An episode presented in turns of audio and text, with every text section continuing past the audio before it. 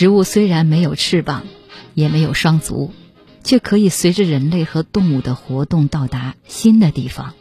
它们的到来改变了当地人的生活，比如中国人常吃的玉米、辣椒、洋葱、马铃薯、花生、西红柿等等，都不是原产于中国的。很难想象，如果这些植物没有被引进中国，我们的餐桌会是什么样的？美国人对此也会有一样的感慨。十九世纪的美国，食物品种单一，人们吃饭只是为了果腹，并不是为了享受美食。就在二十世纪到来之前，一位植物学家给美国人的餐桌带来了翻天覆地的变化。戴维·费尔柴尔德环游世界，为美国人带去了意大利的无籽葡萄、克罗地亚的甘蓝。巴伐利亚的啤酒花、伊拉克的海藻、中国的桃子、智利的鳄梨等等，他发现的不只是食物，也将埃及品种丰富的棉花引入美国，从而带动了新产业的发展。他还从日本引进樱花树，樱花粉嫩的花朵至今装点着华盛顿的街区。在《食物探险者》这本书中。作者丹尼尔·斯通娓娓道来戴维·费尔柴尔德的传奇人生。这位植物学家的环球旅行经历，不仅满足了自己永无止境的探索欲，也丰富了美国人的餐桌选择，使美国农业得到了极大发展。他见证了19世纪末到20世纪初波澜壮阔的世界历史。他传奇的一生是那个科学技术飞速发展。世界联系日益紧密的时代的缩影。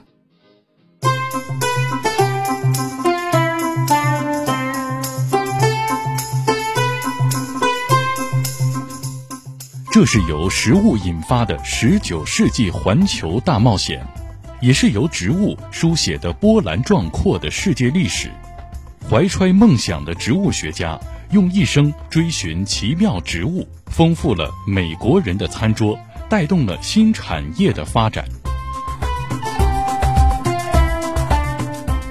本期轻阅读，翻开丹尼尔·斯通作品《食物探险者》，在费尔柴尔德的人生传奇中，领略科学飞速发展、世界联系日益密切的时代魅力。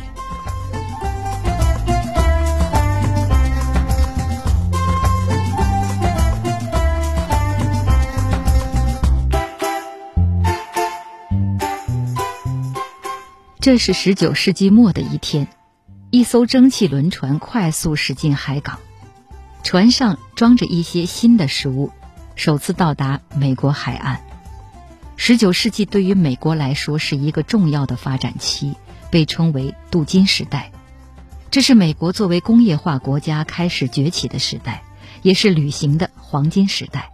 各大海洋和不少国家的开放，让故事的主角。戴维·费尔柴尔德得以搜索全球，寻找新的食物和植物。戴维·费尔柴尔德出生于1869年，那时美国独立还不到一个世纪，在烹饪方面没有形成自己的特色。戴维的父亲乔治曾经担任密歇根州立农学院的院长，因此戴维小时候就见到许多访学教授和科学家来到家里。这影响了他早年的成长。有一次，英国著名科学家阿尔弗雷德·罗素·华莱士来到费尔柴尔德家里。华莱士因为独自创立自然选择理论而广为人知，促使达尔文出版了自己的演化论理论。华莱士先后在亚马逊河盆地和马来群岛研究物种如何随着时间流逝而发生变化。海水提供了相互隔离的自然条件。所以，马来群岛的两万五千个岛屿显示，每个岛上的生物与邻近岛屿上的同类生物都有所不同。在费尔柴尔德家，华莱士把自己的代表作《马来群岛》送给了这家人。对于当时的英国人来说，亚洲大陆和澳大利亚之间的这些岛屿是世界上最陌生的地方。那里持续潮湿的自然条件，使地球上其他任何地方都甘拜下风。华莱士告诉费尔柴尔德家的小男孩戴维，这些岛屿充斥着形形色色的动物物种，丰富多彩的植物，还有野生果子。华莱士还说，那儿还有个叫婆罗洲的岛屿。他讲述的一切是那么迷人，但是对小男孩戴维来说，故事里的马来群岛就好像木星那么遥远。更何况，看起来他永远也没有办法攒够走向海洋的路费，更不用说横跨海洋的船费了。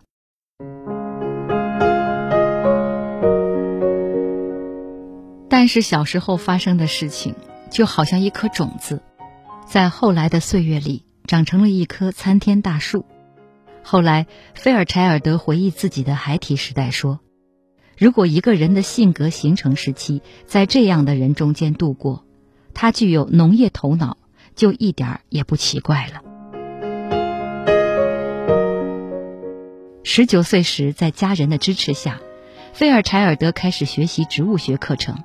后来，在姨父朋友的帮助下，他进入美国农业部。当了一个初级研究员。长大后的费尔柴尔德一直想去马来群岛，尤其是爪哇岛。虽然他多次提出申请，希望能够被派到国外研究异域植物病害，但是这个想法遭到了人们的嘲笑。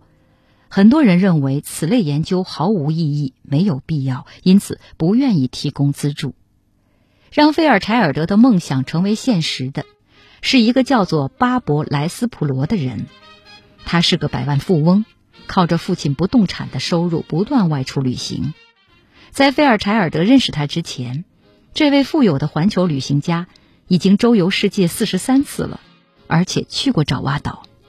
莱斯普罗对他的大多数同龄人所热衷的人生道路并不感兴趣。这条道路是置地买房、结婚、养活一大家子人，而莱斯普罗在波西米亚俱乐部的顶层租了一个房间。当烦闷无论如何也挥之不去的时候，他的解脱办法是去旅行。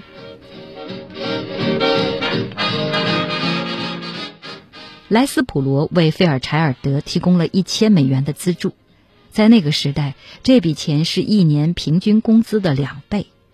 这两个人相差二十二岁，介于父子与同辈之间。关于这两个人戏剧性的相遇和相识，在《食物探险者》这本书中有着非常细腻的描写。作者丹尼尔·斯通以优美的笔法，讲述了这对赞助者和受资助人之间一生的奇妙情谊，如同小说情节，引人入胜。这两个人之间的关系，也是这本书的一大看点。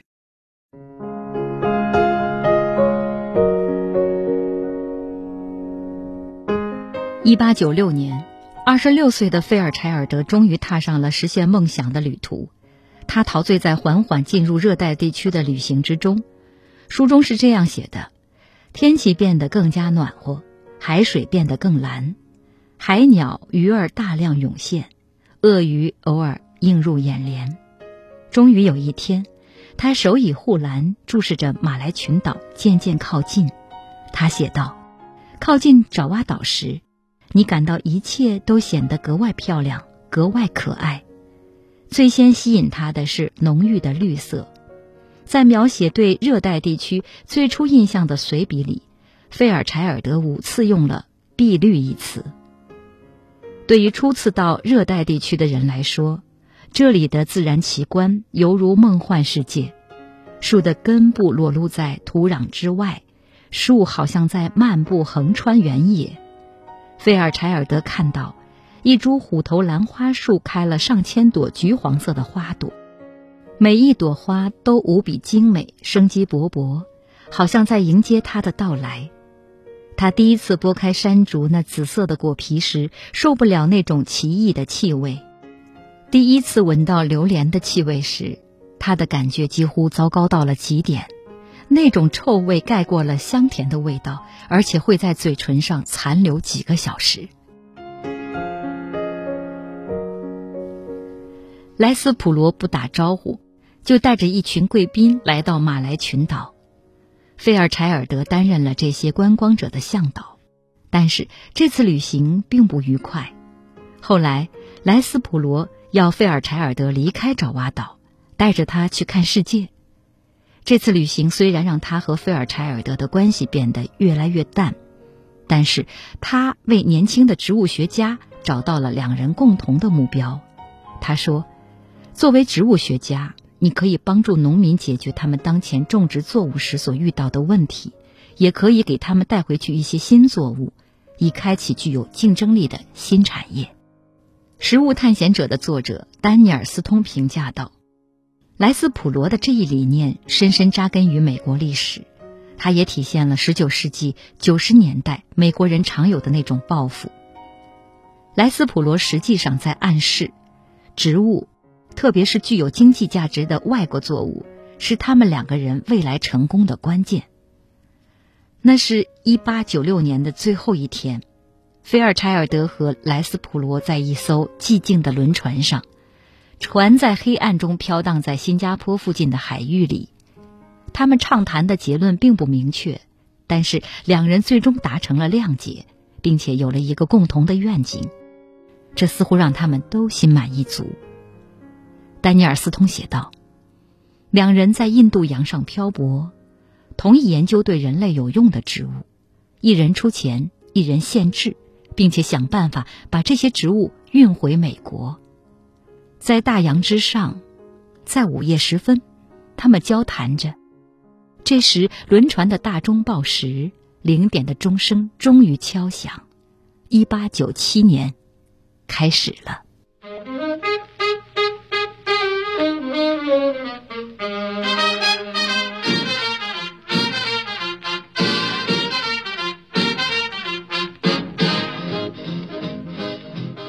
虽然菲尔柴尔德。才是植物学家，但是莱斯普罗还是提供给他一些有益的经验，其中一条是，不耻下问比盲目探寻能发现更多植物。有一个晚上在曼谷，在一个美国医生举办的聚会上，菲尔柴尔德向就餐者递上自己的名片，他的名片上写着这样一个问题：整个暹罗最好的水果是什么？有人在名片上写出了答案，并且把这张名片还给他。这张名片他终生都保存着，上面写的答案是黄皮果。这促使菲尔柴尔德去寻找黄皮果。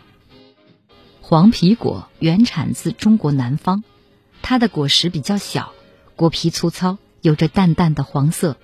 挂在树上的黄皮看上去就像一串串黄色的葡萄。菲尔柴尔德找到了黄皮果树林，截取了不少果树插条，将口袋装得满满的。后来，美国的加利福尼亚和佛罗里达就因此种植了黄皮果树。一八九八年，菲尔柴尔德对当时美国的农业部长威尔逊做陈述时，也描述了黄皮果，还有榴莲和山竹果的味道。他说：“这些水果都很诱人，都有价值，但是在美国完全不为人们所知。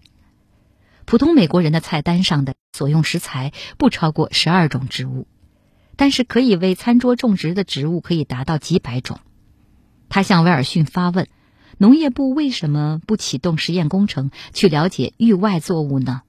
假如试验不成功，就不用再进行下去；但是如果成功了，美国人的食物……”就可以得到极大的丰富。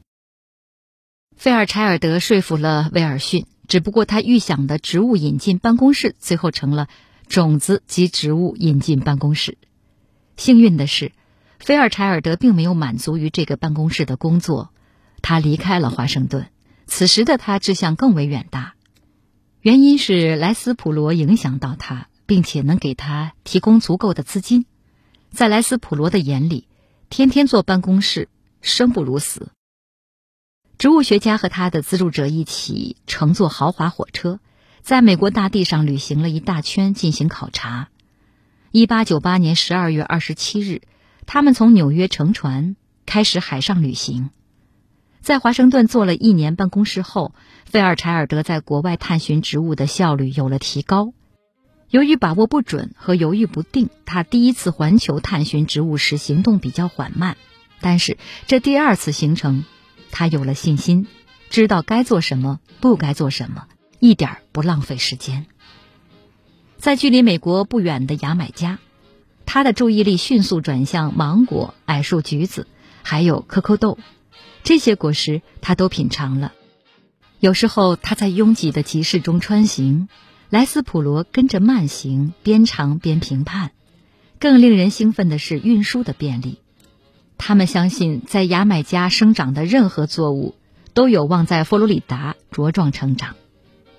在旅行途中，菲尔柴尔德会往华盛顿寄取附有相关说明的种子，而针对每一种苗木，他总是不断改进包装方式，交替使用马铃薯和湿泥沼，希望能让插条保持湿润，不至于干枯。另外一件值得庆幸的事情是。这次旅途中，两个人几乎不需要沟通就能相互理解。莱斯普罗不像以往那样易怒，只希望两个人的旅行节奏能够快一点。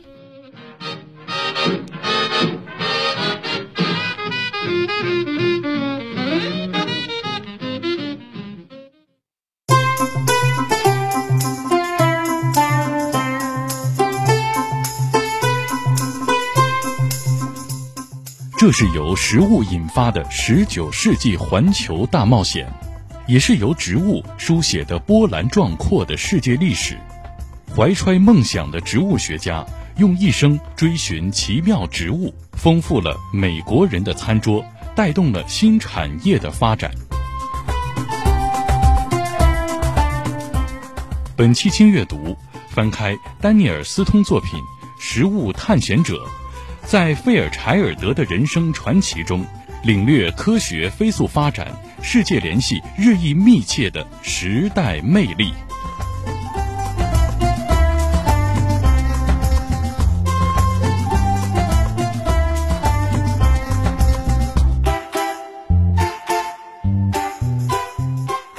鳄梨也叫牛油果，这种口感奇特的果实广为中国人所知。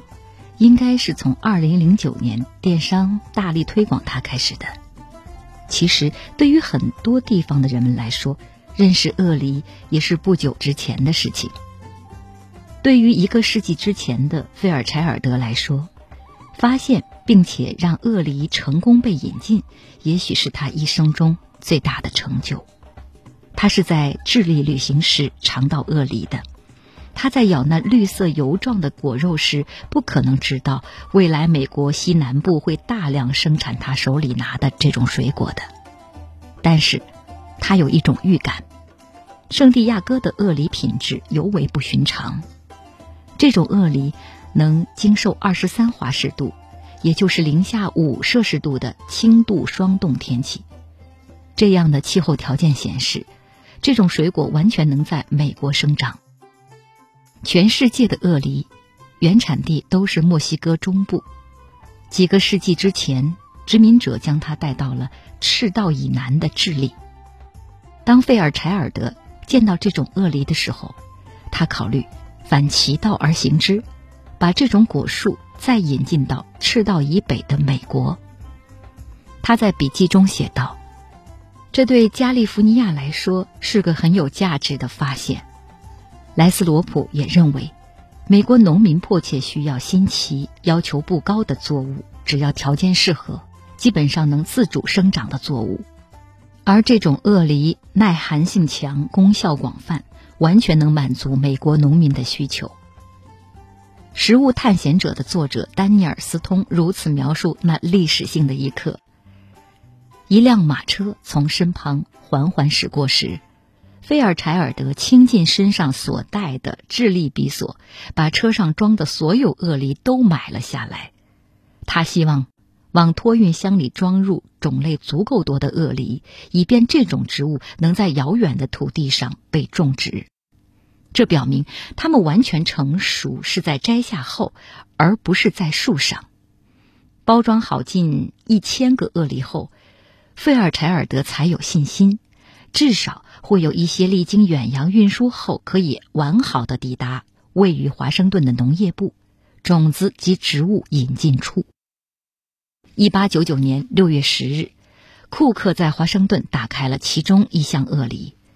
很快，这些鳄梨被送到温室，在那儿，工人们开始用鳄梨果核培育幼苗。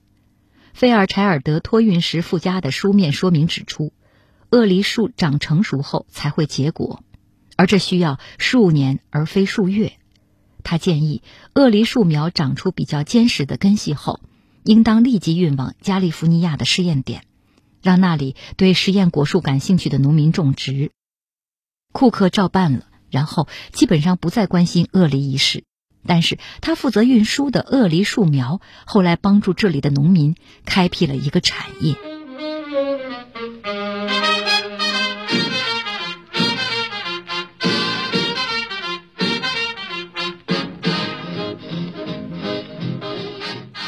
菲尔柴尔德的这次环球旅行来到了中国的广东。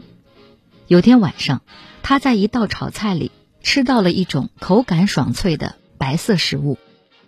当他问起这是什么，有人告诉他，那是植物块茎，叫做荸荠，但不是坚果。它是品质独特的水生蔬菜，即使烹制过也不会变软。他在笔记本上草草写道：“值得考虑，可以在南部的沼泽地区栽培。”他把一些荸荠寄回美国，这些荸荠还真的运到了南部，但美国还是没能种植荸荠。食物探险者的作者丹尼尔斯通解释说：“荸荠必须在泥泞的沼泽中种植，这倒不是什么致命缺陷，关键是种植起来不方便。种植者被搞得脏兮兮的，而且还是为了一种没有什么味道、微不足道的食物。如果美国拥有更多土地，或当时已发展到了要更有效的利用土地的程度，农民因此也许会开始种植荸荠。但像……”费尔柴尔德发现的其他一些作物一样，问题是时机不成熟。结果，荸荠一直是一种亚洲食物。这样说的最佳证据是，在一百年后的美国，比起似乎仅仅是在外卖中餐中，充当了一个不起眼的配角儿。菲尔柴尔德来中国的最大收获是发现了水稻。中国人种植的水稻比其他所有人种的都多都好。事实证明，中国人的水稻种植方法世界一流。菲尔柴尔德穿行在稻田里，拔了一些秧苗，向华盛顿寄回了六种水稻样本，其中一种最终在南北卡罗来纳两个州种植，其他几种在加利福尼亚州种植，而且生长得比较好。没有哪个国家能替代中国水稻种植的优势地位，但美国在水稻种植方面也做出了自己的贡献。由于土地、水源、劳动力都很有限，美国在水稻种植方面进行了创新。他们最终发明了水稻插秧机，又培育出了耗水较少的杂交水稻。并不是所有的植物引进都受到欢迎，樱花引进美国的事例足以说明这一点。菲尔柴尔德很喜欢日本的樱花树，并且向美国托运了几十根樱花树的插条。他还认识到，美国东海岸，尤其是华盛顿，很适合樱花树的生长。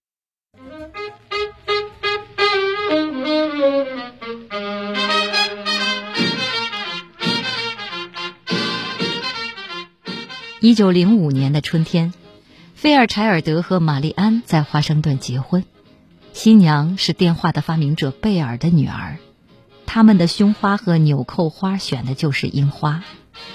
菲尔柴尔德曾经向玛丽安讲述过许多旅行的故事，玛丽安最喜欢的就是关于樱花的事情，于是，樱花就成了她最喜爱的花。但是玛丽安忘了在婚礼上佩戴专门订购的樱花胸花，后来这对新人觉得这个故事值得铭记。就把用作胸花和纽扣花的樱花放进两个信封里，作为纪念品，长久的保存起来。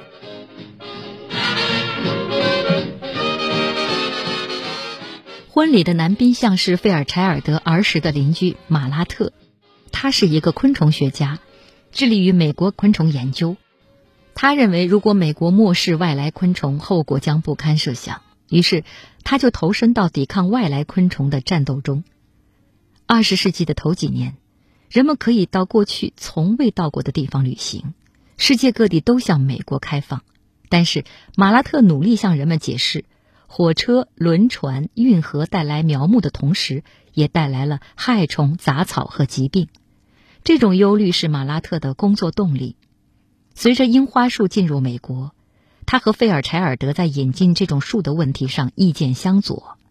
在费尔柴尔德夫妇的推广下，樱花树在美国上流社会中受到了欢迎，甚至被当时的总统塔夫托用来作为缓和美国和日本关系的一种手段。东京市长挑选了两千棵的樱花树，这些树苗将被栽种到华盛顿。美国人有许多理由为这批树苗的抵达而兴奋。对政治家们来说，他们设想的目标成功的实现了；对老百姓来说，他们在期待着华盛顿市中心出现漂亮的新景观。对像费尔柴尔德这样有植物学家头脑的人来说，能够造福美日两国的生物交流前景看好。菲尔柴尔德认为，没有理由担心像樱花树这样的无害植物。美国已经种了几百棵樱花树，大部分是他以个人名义订购的。在他看来，金银花、水葫芦、风滚草等外来动植物已对美国土地造成了损害。与此相比，樱花树像田鼠一样是无害的。菲尔柴尔德在努力促成这笔交易，并引发人们兴奋时，马拉特也在造访同一批官员，提醒他们进口樱花树所带来的危害。马拉特前往美国国务院，竭力向国务卿陈述进口樱花树的整个想法考虑得很不周到。对马拉特来说，无人验证这些树是无害的这一事实本身就几乎可以证明它们是有害的。于是，这批树苗。被要求做检查，菲尔柴尔德作为美国的日本樱花树领域专家被请去做初步检查，马拉特坚持也要参与这次检查。两人撬开板条箱后，菲尔柴尔德首先想到的是，樱花树太大了，它们的根却结得太短了，在来自日本长达一个月的运输途中，它们的生命力会受到影响。日本人发送比较大一些的樱花树，因为成熟树木移植美国后，很快就能绽放灿烂花朵。菲尔柴尔德觉得有办法挽救这些树木，或许可以将其顶部截去，以减轻养分供应的压力，从而使它们从运输途中遭受的创伤中恢复。马拉特认为，树龄小的苗木无疑会处于更为健康的状态，进口这样的苗木的风险会小得多。但是马拉特不仅仅关心苗木运输途中的健康问题，他有更大的关切。他仔细检查树木的根部时，发现了小昆虫。用他的话来说，病虫害严重。尽管热情很高，菲尔柴尔德还是被迫同意马拉特的看法：进口树木携带的昆虫可能给美国土地带来风险。植物运回国却没有被利用，这种情况他已经习惯了。不是每一种种子和插条都一定会受到国民的青睐。这些樱花树最后被下令烧毁。所幸的是，日方认同了这个做法，并且组织了许多园丁和化学家帮助挑选第二批樱花树。日本著名化学家高峰让吉被请来监管挑选过程。三千多棵樱花树被挑了出来，并且投了保险。这些树是从原生草地上挖出来的。根部用湿润咸沼包裹，每棵树都用氢氧酸气熏了两次，以杀死携带的所有昆虫，然后放到冷藏间中，以减缓树苗的新陈代谢过程。马拉特虽然不高兴第二批樱花树的到来，但是他认为这次事件足以说明生物输入不能抱侥幸心理。这次事件成功打破了一个幻想，那就是所有进口到美国的东西。都是只有益处而没有风险的。第二批樱花树运达后，接受了细致而认真的检查，结论是这些树无害、未成熟、健康。菲尔柴尔德因此也受到了鼓舞。事实上，在菲尔柴尔德引进作物的同时，美国对动植物的检疫标准越来越严格。这既是因为农业部昆虫学主任马拉特和菲尔柴尔德在关于引进作物的问题上分歧巨大，更多的是美国作为一个不断发展的大国，全球化交流带来的风险也必然随之增加，增强检疫管理也无可厚非。一九一二年，美国国会通过了《植物检疫法》，管控成了植物引进的常态。即便如此，费尔柴尔德依旧通过助手的帮助，给美国引进了有价值的植物品种。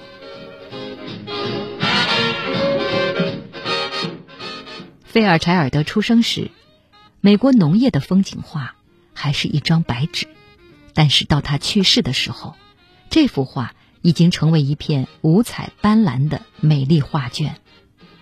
大航海时代开始后，人类历史上大规模的植物交流出现了，新旧大陆间的物种频繁交流，相对物种丰富、人口密集的旧大陆，新大陆的受益和改变更为巨大。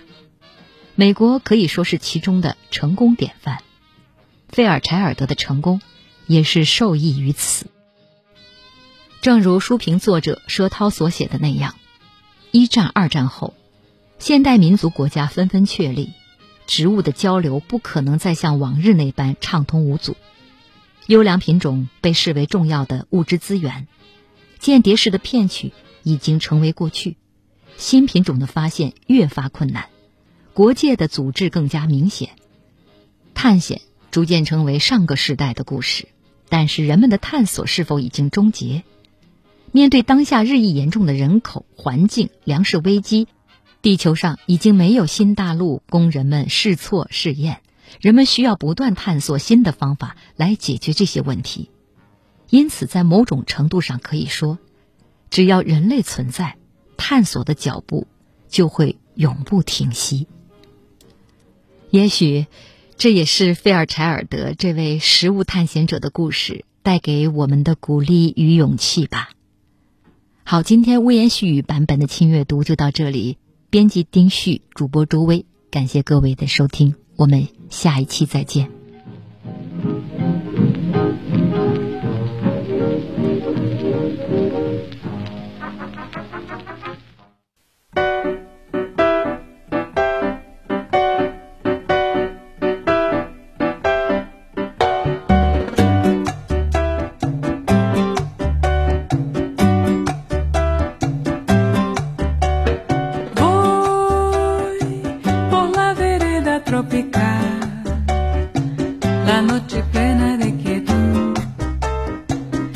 tu.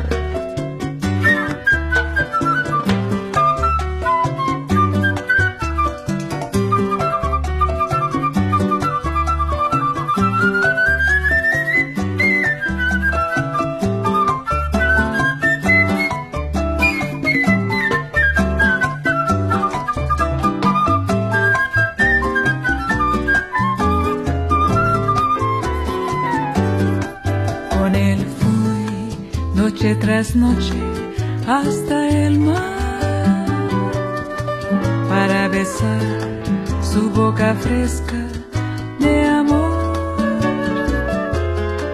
Y me juró quererme más y más, sin olvidar jamás aquellas noches juntas.